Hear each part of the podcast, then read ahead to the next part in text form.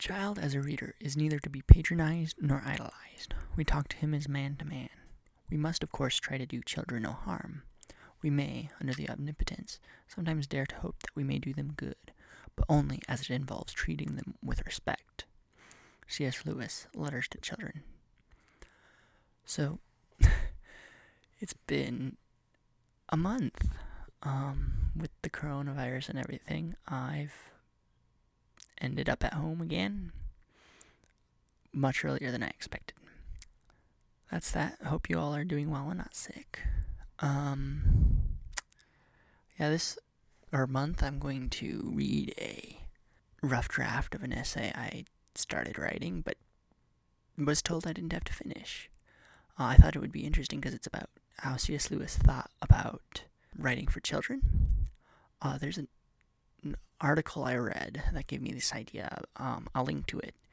It's why the British tell better stories or better children's stories than Americans do.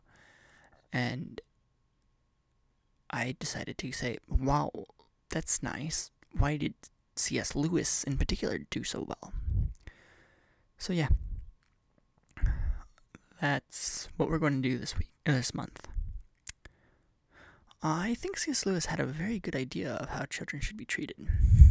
It's by no means perfect, but it is far better than most modern children's writers. I've noticed that his treatment of children in his books is far closer to living writers' treatment of teens than children. I think the opening quote explains the difference. We talk to him as man to man. This seems to be the key. I have read many children's books, and the ones I most love as a, granted, very young adult are ones that are written less for children and more for all ages. This way of writing does not seem too terribly common. It seems to be partly due to the time period he is writing in. Lewis seems to be writing at the tail end of the time when children are shifting in importance. Before about the time of world, the world wars, children were not necessarily seen as a different class of human. Uh, they were, but it was less due to them being children and more due to their mental and physical maturity. Life was a ramp, not a stairway with child and teen, then adult. Uh, a child was expected to help on the farm in whatever way they could. They were looked upon as mini adults. This shift also implies a shift in how writing for children was done. Your opinions on a thing will adjust how you treat the thing when you're writing about or to it. As such, modern writers tend to treat children as a slightly different type of being, one must be, that must be coddled, protected, and or entertained. This has the unfortunate side effect of making most children's literature unreadable after too many repetitions. I now understand why my mom made the rule that we would not read the same book twice in one day. This does not mean there's not a place for simple, childish books. Tolkien's Mr. Bliss is one of these. I still love it. It is rather random and simple, but it is still a delightful read. It feels like he was taking a walk with his children and started telling them a story but he was not fully sure what would happen in the story, and so he would ask his children to guess what happened, to it next. They would pick something, and he would go with it.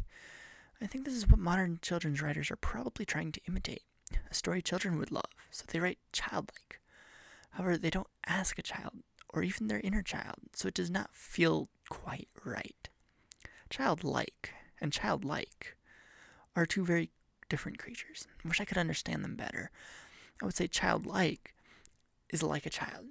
I understand a child acts like this, so I will act that way. I am an actor in a play. I am really an adult. Childlike is very different. It is a being. It is the being of a child. A truly childlike person is not doing as a child would do, but rather doing what he or she does. Tolkien seemed to do this by telling his kids' bedtime stories. It's very hard to be condescending to children you love very much and tell a nice story to. His children never fell asleep to his stories, but I think the same things that make me love them are the things that keep children up. As for how Lewis maintained a childlikeness, he probably put it best. Uh, he wrote a letter, and in it he had, you see, I don't think age matters so much as all people think. Parts of me are still 12, and I think other parts were already 50 when I was 12. I would guess that these differences explain the different ways that their children's literature manifested itself. Lewis was an adult writing literature that made his inner child happy. Tolkien was writing to make four children happy. As such, Lewis, an adult, found it easy to write long stories, while Tolkien was dealing with time constraints, such as bedtime. Lewis did not have the same set of constraints. This may also be part of the reason why Narnia became an allegory. The way I've understood Tolkien's writing, children's writing, to happen would not exactly be the most conductive to it. Reading is one thing, as is writing it over time, but creating it for your children as you tell them it makes it harder. But also, Tolkien did not do allegory well ever, so that's the more probable option in this particular case. Which brings me to another point about Narnia. The allegory. I feel as though many children's authors today think children want or need allegory. This may be Lewis's fault. After all, he's probably the most influential Christian writer, and what he is known most for is an allegory. However, when they try to imitate him, they go about it wrong. In one of his letters, he wrote that you are mistaken when you think that everything in the books represents something in the world. Things do that in the Pilgrim's Progress, but I'm not writing that way. Do not say to myself, let us represent Jesus as he really is in our world by a lion in Narnia. I said, let us suppose that there were a land like Narnia, and that the Son of God became a lion there. Then imagine what would happen. Yeah, that wasn't a full essay, but I didn't I don't really have time to do everything. Maybe I'll work more on it, do different uh, different take on this later on. Um, I enjoyed writing it.